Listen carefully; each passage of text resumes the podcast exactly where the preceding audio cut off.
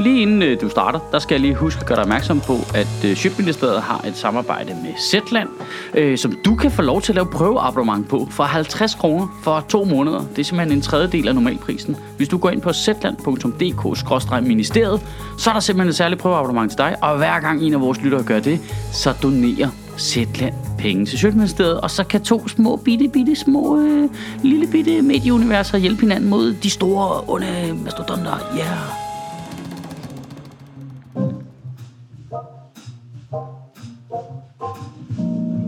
Velkommen til Sjøtministeriet Live, hvor jeg jo interviewer øh, gæster live her på Nørrebro Teater. Øh, og grunden til, at du kan sidde derhjemme i dine underbukser, øh, mens du spiser cornflakes, det er fordi, der er nogle rigtig seje mennesker, der har været inde forbi sjøtministeriet.10.dk og donere en lille mønt, så vi kan betale øh, folk, der betjener kameraerne her, og blandt andet jazzkollektivet her bagved. Og så selvfølgelig, fordi der er nogle super seje mennesker, der sidder her i salen, der har købt en billet. Ja, præcis. Og nu skal du se et interview med en... Øh, jeg er ked at se det. Jeg synes, det her det er en sjælden mand. Det er simpelthen en, en folkevalgt politiker, der på et tidspunkt har sagt, nej, det gider jeg kraftet mig ikke mere. Øh, giv en stor hånd til Venstres Eivind Vesselbo.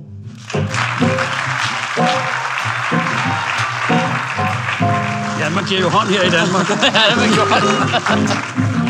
Sæt dig ned, Eivind. tak skal du have. Velkommen til. Ja, tak. Og tak, fordi du vil komme. Jamen, øh, det lyder spændende, det. Ja, vi lægger, det ud. vi lægger det ud på internettet. Ved du, hvad det er? Ja, ja, jo, jeg har været inde i gang imellem, ja. Altså, jeg mente lidt, da jeg sagde det i introduktionen, at jeg synes, du er lidt øh, en unik øh, type politiker, som i hvert fald ikke mange, altså nu håber jeg ikke, jeg fornærmer dig, men jeg putter dig i kategori med, du ved, Marianne Hjelved og Birte Røn Hornbæk. Okay, flere, flere. Ja, ja men så, altså folk, som ligesom øh, siger deres mening, Ja. og det virker lidt gammeldags. Ja, men hvis, øh, hvis, hvis det er gammeldags, så, øh, så kan man jo sige, det er jo en fornuftig ting at sige sin mening. Ja, det vil jeg mene. Øh, og derfor, hvis det er gammeldags, så må det være det. Øhm, du, jeg var helt vild med, da du øh, meddelte, at du ikke stillede op til øh, Folketinget igen. Der øh, er du citeret for at sige, at øh, det bliver dejligt at blive fri for at blive brugt som stemmekvæg af Folketingsgruppen. Det synes jeg var sådan en rimelig øh, øh, voldsom ting at sige. Nå, men det er, det, der, det er jo det, som ligesom er blevet vilkårene. Ikke bare folketingsgruppen, men at det, som ledelsen mener, at man skal sige, det får man besked på, at så stemmer du bare, og så går du ned og trykker på den røde eller, øh, den, den røde eller den grønne knap. Altså, er, Og det- er, er, er der mange politikere derinde, der bare gør det? Jamen altså, sådan har det jo udviklet sig. Da jeg blev valgt for mange år siden, øh, der var der jo der var det jo sådan, at når man skulle vedtages et lovforslag, så skulle det jo ned i folketingsgruppen. Ja. Og så skulle man diskutere det, og så kunne man komme med sin, sin, sin mening om det. Og øh, man kan jo ikke få alle sine ting med, men man kunne få noget med. Ja. Og så var man jo tilfreds, i hvert fald helt langt hen ad vejen, at man har fået indflydelse. Men i de sidste år, jeg sad derinde, der kom der et lovforslag, og så var det det. Det diskuterede man ikke i Folketinget. Jo, jo, men, men det var ikke så nemt, fordi hvis man nu var sådan en som mig, der indimellem havde læst lovforslaget også, øh, så stillede jeg nogle spørgsmål, men så var det arrangeret sådan, at, øh, at, der var en 10-15 stykker, der havde fået besked på at rejse sig op og sige, at gå imod dem, som ikke støttede det her lovforslag. Så det vil sige, at man blev simpelthen trumlet ned. Øh, Altså, så hvis- de har simpelthen forberedt sig på Ja, forhånd? ja, ja, så formanden for Folketingsgruppen havde ringet og sagt, kan I ikke lige komme, for der er ganske givet et par stykker, og man vidste Den er jo- gal med Eivind igen. Nå, Det ja, kan ja, komme- det kunne så også være nogle andre, Ja. men, men, øh, men det kunne godt være det, man Ja. sagde. Øhm, og så, så var der jo ikke så meget diskussion, og når så de der 15 mennesker havde været op, og man prøvede at få ordet igen, så var der jo nogle andre, der også skulle have ordet. Øhm, og så sluttede formanden af med at sige, nu har vi drøftet det, så går vi videre til næste punkt. Altså, så der var ikke engang nogen sådan Nej, og så er det afstemning? man, eller? stille, så er det, man begynder, når man sidder derinde så mange år. Det har egentlig været øh, ret spændende, og jeg er meget glad for det. Men så er det, man sidder og siger til sig selv, sådan efterhånden, som, som tiden går, ja. øh, hvorfor er du her egentlig? Øh, er du her for din egen skyld, fordi det er meget sjovt at sidde herinde? Eller er du her, fordi du gerne vil, vil gøre noget, som har betydning for dem, der er uden for murene? Og der besluttede jeg med mig selv, at øh, nu gad jeg ikke det der med at sidde øh, af bare stemme, øh, som jeg fik besked på at gøre. Øh, det havde jeg så også et problem med i det, i det hele taget, så derfor indimellem så ytrede jeg, at jeg ikke helt var enig Ja, fordi du, for mig fremstod, set udefra fremstod du i hvert fald en periode der lidt som en rebel i Venstre, ikke? Ja, det ved jeg ikke, men, øh, men, men det kan man godt komme til, hvis man siger sin mening. men, men, men sagen var jo, at, øh, og det mener jeg stadig, at det, jeg sagde, det var Venstres politik. Og det, som der skete i Venstre, og det, der sker i Venstre nu, det er, at Venstre så indser, øh, fjerner sig fra det, der egentlig var det oprindelige venstrepolitik. Ja, fordi det er lidt interessant, fordi nu er jeg jo også sådan en, en stor øh, nørd, der har læst øh, partiprogrammerne, for eksempel. Ja. Så jeg har jo også læst Venstres partiprogram. Og det, altså, er vi enige om, at der er et lille stykke fra, hvad der står i partiprogrammet, til den politik, man gennemfører nu. Er vi enige om, at der er, der er et lille stykke... Altså, det er som om, de to ting har lysrevet sig lidt fra hinanden. Ja, det har ændret sig meget, og jeg vil sige, nogle af de ting, som bliver sagt af nogen fra Venstre i øjeblikket, kunne man simpelthen ikke sige i nullerne, da vi, da vi havde VK-regeringen. Så var man blevet budet ud øh, og blev bedt om lige at slappe lidt af og tale ordentligt. Øh, men, men sådan har det ændret sig nu. Og det der med partiprogram, altså der var jo et landsmøde her for ikke så længe siden i Venstre, og øh, der havde man så lavet sådan et pænt stykke papir med en forside, hvor der stod øh, frihed og fællesskab. Men jeg har jo altid set Venstre, hvor der stod frisind, frihed og fællesskab. Så var han fjernet men, men, man, er, man har taget konsekvensen af sin egen politik og fjernet ordet frisind. Det var jo interessant. Ej, det er så... Men, men, men det overraskede mig jo ikke, at, at det overraskede mig lidt, at man erkendte, at nu var, nu var det ikke en del af Venstres politik mere.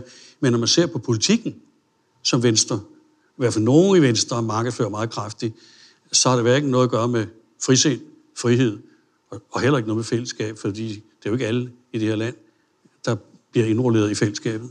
Altså prøv lige at, altså sådan et, et landsmøde der. Altså det, det er vildt for mig, at Venstre kan rumme dig og Inger Støjberg. Jamen, det har du ret i. Altså, altså hvad det, prøv lige at Jo, det, det har du fuldstændig ret i, og det undrer mig også, at Inger Støjberg er der stadigvæk. Men, det er bare sådan, jeg har bare sådan et billede ja. ind i hovedet af, at du ved, sådan en landsmøde, så er det dig, Bjørn Hornbæk, over i hjørnet, der står og kigger på alle de andre, og så Markus Knudt og øh, Inger Støjberg, der, der, har, der har, hvad kan man sige, løbet med sejren. Nej, altså, det, ja, det ved jeg ikke, om, øh, om det er en sejr, at man går ud og, og siger noget, der for det første ikke nødvendigvis er, har bund i det, der var det traditionelle venstre. Det er, jo ikke, det er jo ikke en sejr. Det er jo heller ikke en sejr at gå ud og, og, og jagte folk, som er anderledes det er de udsatte grupper, det er indvandrere og flygtninge. Det er da ikke en sejr. Det er sgu da et stort tab, at man, at man skulle få at vide, at man sejrer, fordi man går ud og nakker nogle mennesker. Det mener jeg er helt forkert. Ja. Det tror jeg, det tror jeg i hvert fald lynhurtigt, vi kan blive enige om her. Ja, øh, fordi på, på de er ikke sejret. Og, og i øvrigt står hverken Birte eller jeg, eller Britta Tal Holberg, eller nogle af de andre øh, sådan rimelig fornuftige mennesker, vi står ikke over i krogen i Venstres landsmøde, Nej. for vi kommer ikke. Øh, så I kommer slet ikke? Nej, jeg, jeg har ikke været der i nogle år, fordi jeg vil ikke stille mig op, når Lars Lykke holder tale, eller nogle andre holder tale, og siger noget, jeg ikke er enig i, og så står der sammen med håben der, og så, og så klappe.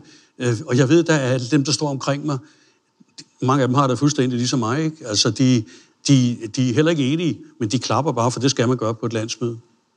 Jamen, altså, hvad, hvad, hvad, hvad, fanden, hvad er der sket? Altså, hvad, ja, hvad skete der? Ja, men der er, sket, der er sket det, som udviklede sig op igennem nullerne, at øh, VK, øh, øh, VK fik flertallet sammen med Dansk Folkeparti. Og Dansk Folkeparti var jo så det parlamentariske grundlag. Og der fik man knyttet Dansk Folkeparti til sig. Og øh, fik sådan, det var jo sådan, at, at vi kunne jo ikke som ordfører jeg var ordfører på kultur og på socialområdet og på miljøområdet. Øh, vi, kunne jo ikke, vi kunne jo ikke beslutte noget, før vi har snakket med ordføreren for Dansk Folkeparti. Så det vil sige, at vi kunne snakke, jeg kunne snakke med de konservative, så kunne vi blive enige. Og så skulle vi over have fat i ordføreren for, for, for Dansk Folkeparti. Og hvis man så var sådan rigtig gode venner, og man havde nogle forhandlinger med ham, så, så kunne man finde ud af det. Det havde vi for det meste. Men, men det er jo ikke det samme som, at der nej, sker et holdningsskift. Nej, men så vil jeg lige fortælle dig. Ja. Så er der jo sket det her, at, at så kom der den her regering i 2015, hvor Venstre jo tabte 13 mandater. Og det har jeg diskuteret indimellem med Lars Lykke. Lars Lykke, hvorfor tror du, at, øh, at Venstre tabte 13 mandater? Ja, det, der er nogen, der siger, at det er Lars Lykkes skyld. Ja, fordi han har lavet det der med bukserne ja. og så videre. øhm, en af tingene. Men, men, men jeg har nu en anden teori. Det er fordi, øh, man får jo bildt folk ind, også i Venstre, at bare vi har en stram udlændingepolitik, bare vi sender Inger Støjberg i byen med Grev Knud, øh, at så, øh, så stemmer folk på Venstre. Men nu har jeg jo set siden 14 og frem til i dag, der er Venstre jo, de tabte 13 mandater, og Venstre er ikke gået frem. Så siger jeg til Lars Løkke, hvordan synes du selv, det går øh, med det der med at sende de der folk i byen? Var det ikke bedre at få en anden politik på det område? Fordi der er alt for mange, der står derovre og råber og skriger. Jamen, det, det er lidt interessant, fordi det, man kan sige, i virkeligheden er det samme mønster, man har set over Socialdemokratiet, hvor de også får ligesom bildt sig selv ind, jamen, hvis vi også har nogen, nogen i vores parti, der ligesom er vores Dansk Folkeparti-agtige politikere, så, så kommer det til at gå godt for os, og så går vi i kompromis med nogle af vores grundidealer. Men i virkeligheden, så går det ikke specielt godt. Altså, man vinder ikke rigtig noget ved at øh, give køb på det. Måske kan man hive nogle vælgere over øh, midten, men man taber dem ud til øh, nogle andre ud til resten af venstrefløjen. Nej, jeg tror egentlig ikke, at man får nogen over midten. Jeg tror, man fordeler dem lidt på, på, på, på de enkelte blok, eller, eller på de enkelte partier i den samme blok, hvis vi nu taler om blokke. Jeg, jeg har jo den teori, at, at stemmerne på udlændingområdet, de er, de, de er fordelt ikke? På en eller anden måde, så hvorfor råber de alle sammen op? Fordi øh, det kan godt være, at det flytter sig en lille smule med Venstre og Dansk Folkeparti og som nye borgerlige, men men altså, hvor flertallet det ender, det er ikke til at se i øjeblikket. Og vi kan jo havne i fuldstændig samme situation som i Sverige, med det bliver svært at finde et flertal.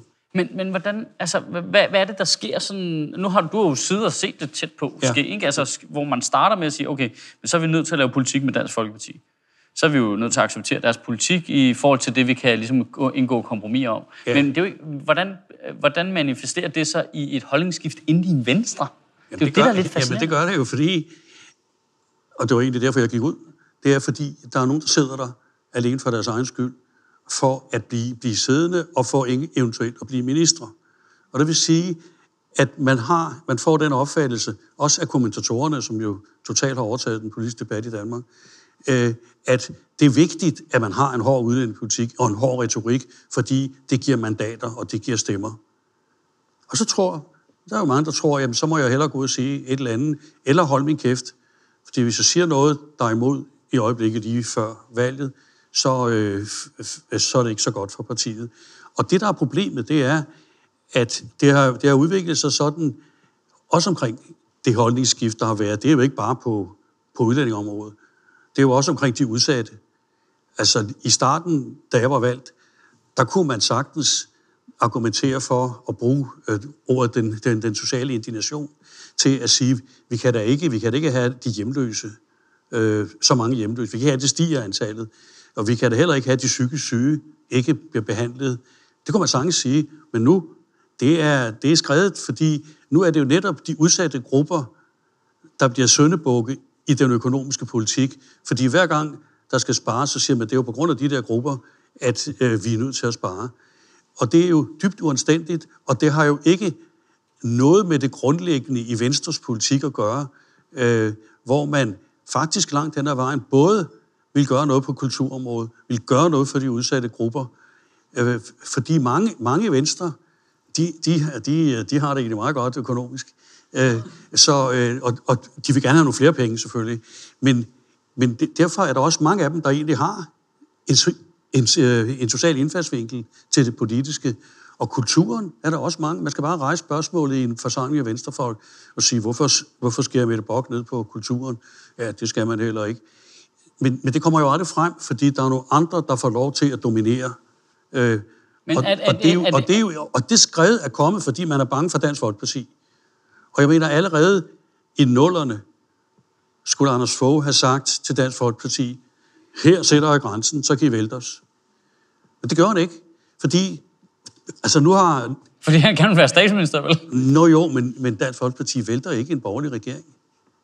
Nu kan du bare se, i øjeblikket de, diskuterer man den der Marrakesh-aftale, og den er, de, de, den er de meget imod. Hvis de virkelig var så meget imod den Marrakesh-aftale, så havde de ikke indgået et finanslovsforlig.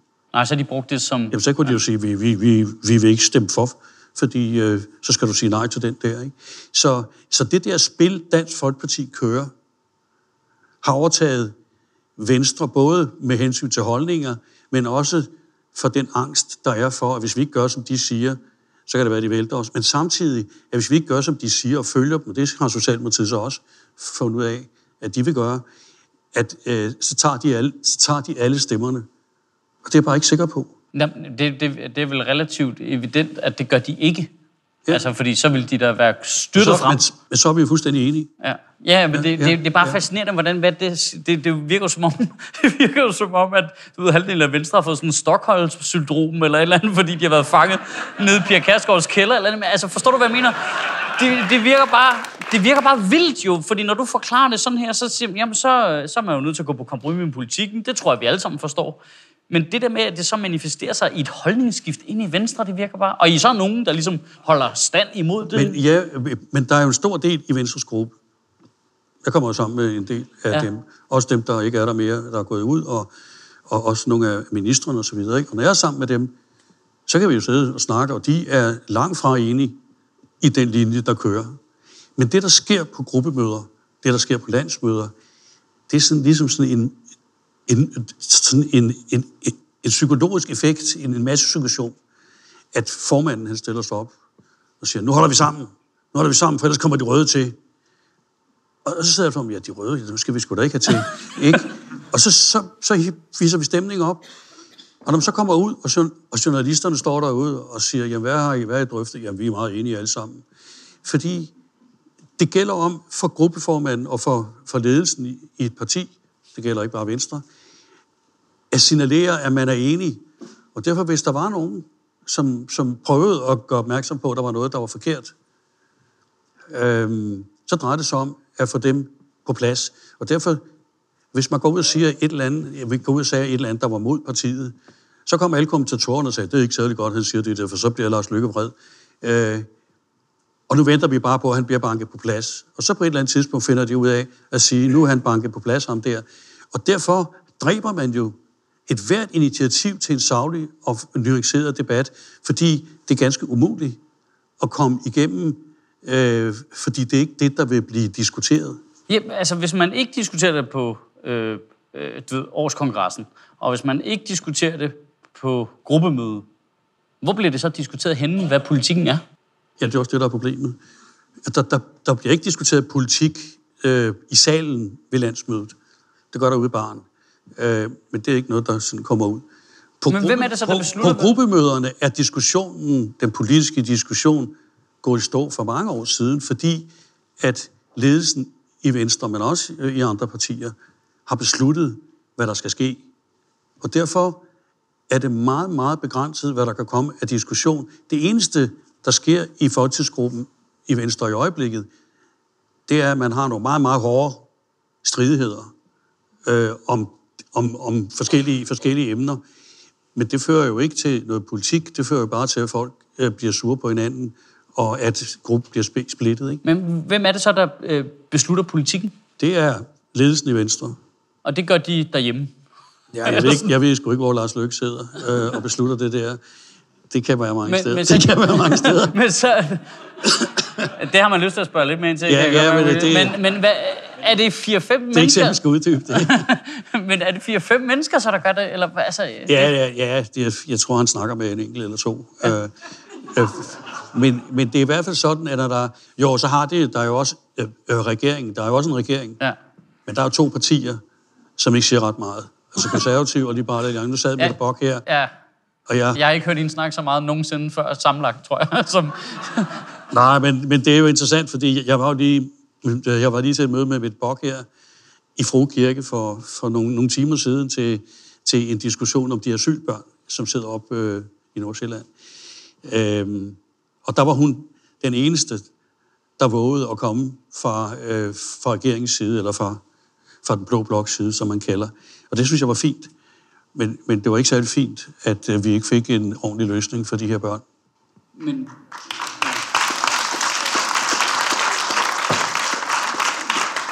Men øh, altså, jeg, jeg prøver stadigvæk at finde ud af, hvem der laver politik i Venstre. Men, jamen, det, det er jo som om, vi er på sådan en Sherlock holmes Åh ja, men, men, men altså, det der er problemet, det er, at mange af udspillene kommer jo fra embedsmændene. Øh, de, Se, nu nærmer vi os ja. den rygende pistol. Mange af, mange af udspillene kommer jo fra embedsmændene, hvor så øh, politikerne, ministerne får præsenteret det. Der er også nogen, hvor ministeren siger, jeg kunne godt tænke mig, at vi gjorde sådan og sådan og sådan, og så sidder der nogle jurister og finder ud af, om det kan lade sig gøre. Øhm, men der, hvor den endelige beslutning bliver taget, det er Lars Løkke, det er Søren Pape, og det er Anders Samuelsen, som på en eller anden måde får, får snakket sammen om, hvad det er, der skal ske. Jeg tror, at de to sidste ikke har, de har ikke så meget at sige mere, fordi, øh, fordi det er ikke så nemt at sidde oppe i de der træer og råbe. Vel? Altså, så, øh, så, så jeg tror, at det, det er Venstre, der styrer det, nej, der tager udgangspunkt i at styre det. Ja. Men så er det Dansk Folkeparti, der endelig beslutter, hvad der skal ske. Ja, men det er jo mere det der med, at der ikke var en demokratisk diskussion Nej, i det, folketingsgruppen. Det, det, jeg synes, der er det, det er det store problem.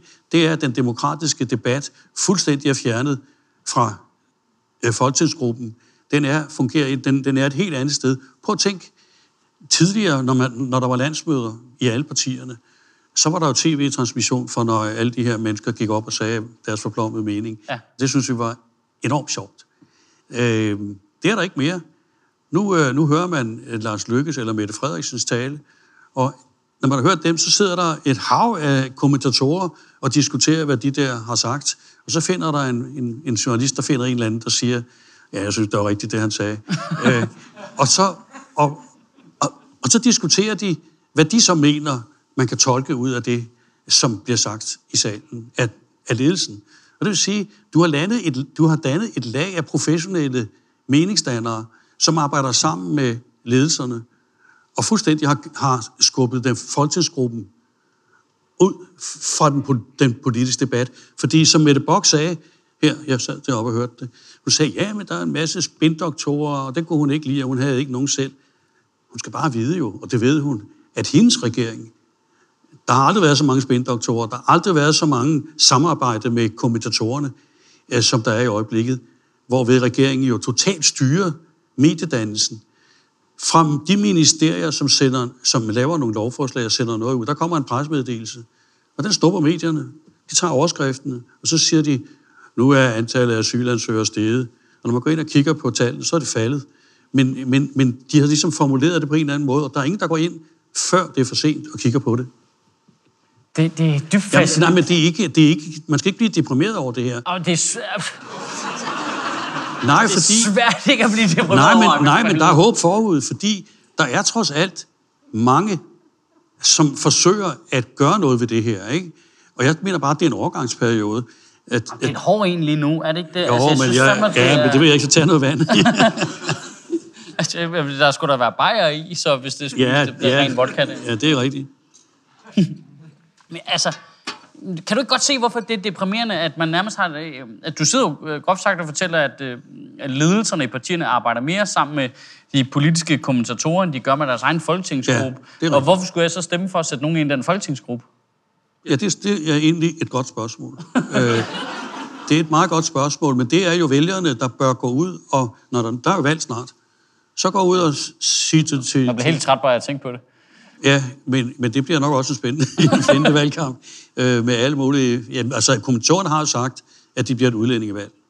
Så, så det bliver det nok, ikke? Fordi det har de besluttet sammen med ledelserne.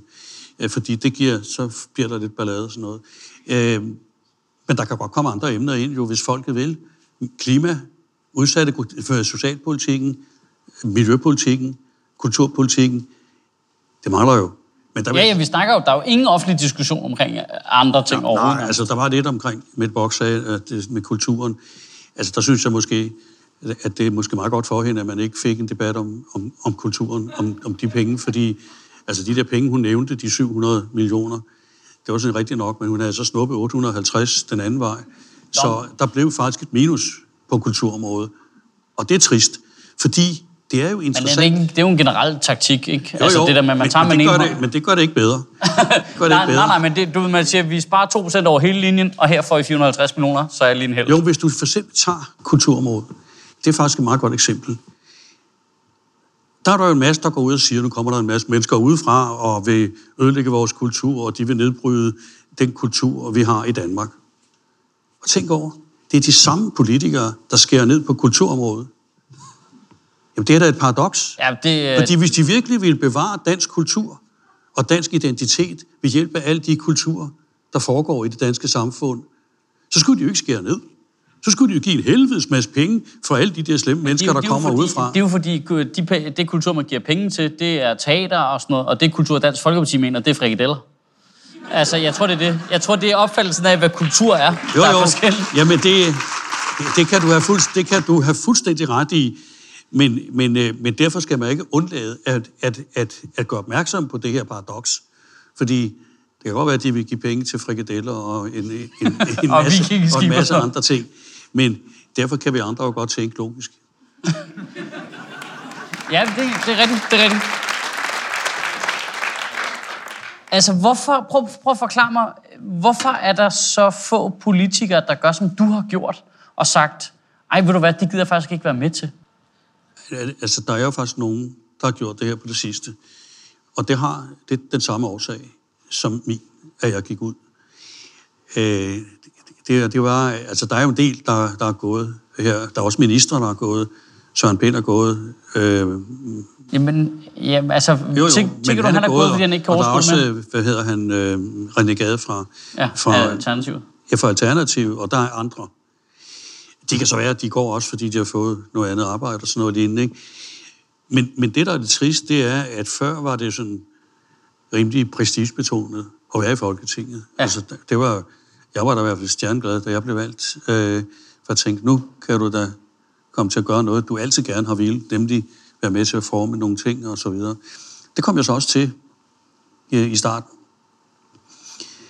Det var sådan, at, øh, at øh, vi var en lille gruppe øh, i Venstre, lige da vi blev valgt, som blev valgt sammen. Og vi dannede sådan en lille gruppe, vi blev kaldt Al-Qaida-gruppen. Fordi vi gik ud, og så kom vi med det ene forslag efter det andet, som ikke helt stemte overens med øh, det, den nye regering. Men det, det var under få, ikke? det var der få. Men han må vel have været hård og slået ned på, Nej, nej, fordi det er jo en helt misforståelse. For det godt være, at få kiggede meget intens på en. Øh, men han sagde, Nå jo, men øh, det der, det er jo ikke lige Venstres politik, men, men bare, bare fortsæt. Øh, Nå, så han- fordi, han- så vi vil gerne, jeg vil gerne have noget debat, og så tager vi den i gruppen, og så bliver vi færdige. Nå, så han tillod faktisk... Øh, Fogh var på lange stræk i hvert fald meget, meget mere fleksibel i sin holdning til, at vi skulle have en politisk debat, end Lars Løkke nogensinde har været. Ikke? Nå. Det stoppede totalt, den her fleksibilitet, der Lars... det er sjovt, for der har man jo virkelig Ja, et andet jeg prøver jo at sige det alle steder, fordi Fogh var også hård, ikke? Altså, og meget, meget bestemte. Der var en gang i folketidsgruppen, hvor han stod og holdt tale, og så var der en, der ringede og havde lagt en besked på min telefon. Og så tog jeg den, så jeg skulle lige høre, det kunne være, der var et eller andet sjovt, interessant. Og så kiggede han bare ned på mig sådan der, og jeg sad og lyttede videre. Han kiggede igen ned på mig. Så på et tidspunkt sagde han, sidder du og optager mødet? Så sagde jeg, nej, nej, jeg sidder og aflytter telefonen. Nå, sluk den, sagde han så. Ikke? så sådan kunne han jo også godt være. Men, men han var ikke sådan en, der gik efter folk i, i folketidsgruppen. Jeg har kun hørt ham øh, skælde nogen i folketidsgruppen, da Karen Jespersen og Birte Røn Hornbæk var oppe at slås øh, om et eller andet politisk. Altså, de var ikke rigtig oppe at slå. Nej, nej, de sad ved siden af hinanden, så de kunne godt have gjort det. Men nej, de diskuterede, øh, og så, så sagde de ikke mere den. Så der var egentlig højere til loftet under Anders Fogh end under Ja, Lars det, det var der helt klart. Det var der helt, altså, der er nogen, der kan mene noget andet, men Ja. det er så min holdning. Okay. Øh, Men det er jo lidt spændende, fordi man har jo mest indtryk af, at han var meget sådan øh, øh, drejbog og sagt, jeg har den her plan, og hvis du afviger fra den her plan, så bliver du nej, banket altså, på plads. man kunne sagtens øh, argumentere øh, med, med Anders Fogh om en, om en masse ting. Det var ikke at han gav sig første gang, men, men hvis man blev ved. Og det er jo det, som også er vigtigt i politik, det er, at man engagerer sig. Man engagerer sig i, i, i de mennesker. Jeg, jeg havde for eksempel til hver, hver mandag, der havde jeg møder hele dagen med folk udefra. Øh, nogle, nogle udsatte, nogle fra de udsatte gode, de hjemløse eller psykisk syge, eller nogen, som var kommet i klemme i, sy, i systemet. Og jeg engagerede mig, i, jeg så engagerede jeg mig i deres organisationer. Og det er det, som gør en forskel, det er, at, at hvis man skal have noget igennem, så er du nødt til at være vedholdende, og du er nødt til at engagere dig, du er nødt til at sætte dig ind i tingene.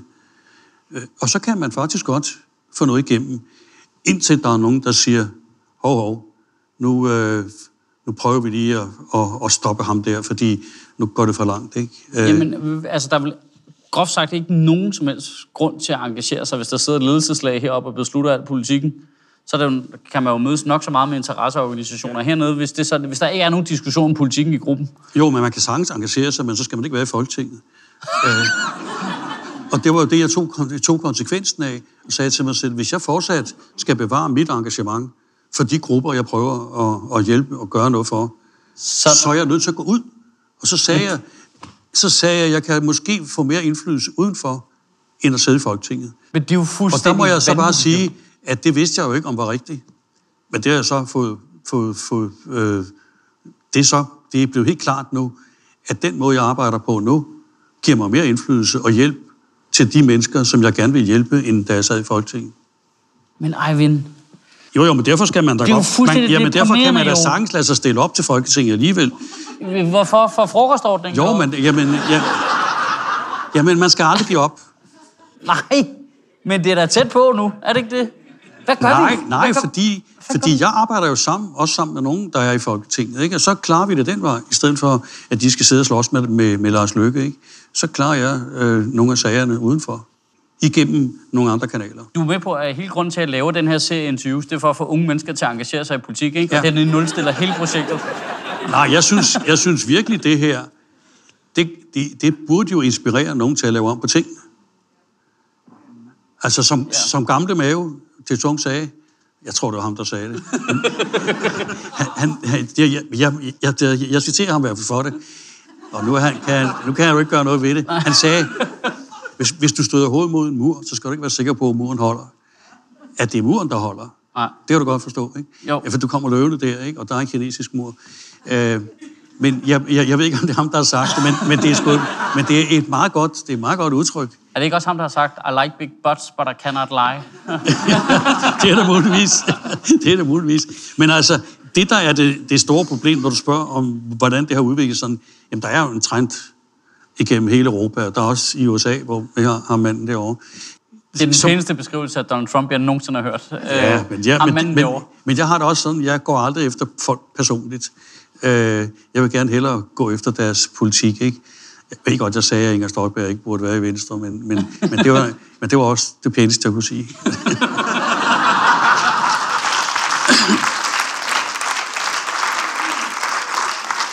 Hvis du skulle komme med et argument for, at unge mennesker skulle engagere sig i politik, hvad skulle det så være?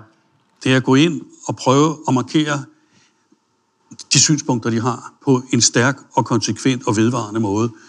Og jeg ved godt, det, det, det er svært, fordi der er, det er virkelig så stærke kræfter. Jeg har selv oplevet det mange gange, at have sagt noget, og komme ind i, ind i folketidsgruppen, og der var nærmest isptapper nede ad væggen, ikke? og på vinduerne. Ikke? Og men, men, men det, at, det at, at, at, at, altså det at få respekt for sig selv, det er jo også det, mange, mange unge mennesker er engageret. De er engageret i klimaet, de er engageret i de udsatte grupper, de er engageret i flygtningepolitikken, de er engageret i miljøpolitikken. Det er argumentet for at, at, at gå ind i politik. Og man skal jo ikke bare lade sig slå ud, fordi der er nogen, der er efter en øh, og, og siger, at man skal tige stille. Fordi hvis man bare er vedholdende, og man, man, man, man, man, man er sikker på, at det, man laver med sig selv, er rigtigt, man kan se sig selv i spejlet, så står man altså enormt stærkt. Og der mener jeg, at unge mennesker, de har en enorm styrke. Man kan jo se, at, at, der er jo, i Sverige var der en, en pige, der satte sig og demonstrerede for et bedre klima, øh, og fik en kæmpe demonstration i gang i Stockholm her forleden dag. Så der er, der er gang i det. Og derfor skal vi have stoppet den der grimme bølge, der er i gang igennem hele Europa og i, i, i USA, med at der er, det er nogle, øh, nogle oligarker, øh, altså nogle, nogle, øh, så nogle oligarker, øh, øh, meningsoligarker, som styrer det hele. I, i, I Rusland, der er det sådan nogle med penge, men i den, nu her i vores land og i andre lande, der er det sådan nogle, der har overtaget medierne og, og, og, og det at kommunikere ting ud. Det skal vi være meget, meget bedre til alle sammen.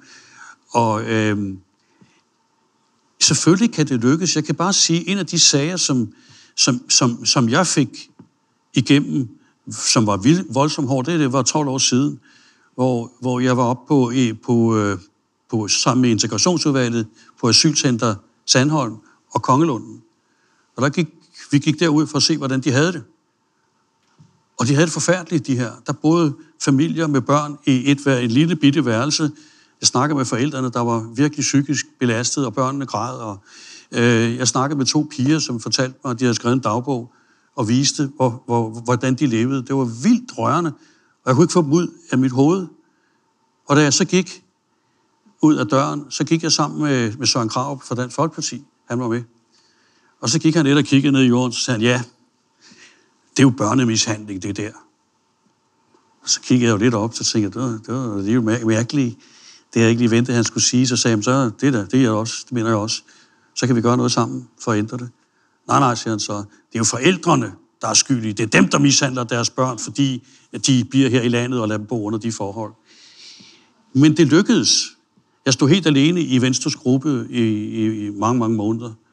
Øhm, men på et tidspunkt lykkedes det at få afsat 57 millioner til at få forbedret vilkårene øh, for dem derop. Og dagen før valget i 2007 fik jeg en opringning, mens jeg stod og delte flyers ud i valgkampen, hvor en, der sagde meget venligt, nu får du fandme din vilje. Så gik Anders Fogh ud og sagde, vi går til valg på at få de her børn ud af, af, af asylcentrene. Det kom de så, nogle af dem, det gik lidt i kage, men altså, øh, men det var bare, det, det kan lykkes, hvis man bare bliver ved og holder ved og tør stå ved sine ord. På en uh, super djøf måde, så var det der meget opløftende. Jamen, det er jeg siger. Det er jeg siger, hvis du spurgte om, hvorfor unge mennesker skulle gå ind i, i politik. Fordi det kan lykkes. Tusind tak, fordi du kom, Eivind. Ja. Eivind Vestergaard.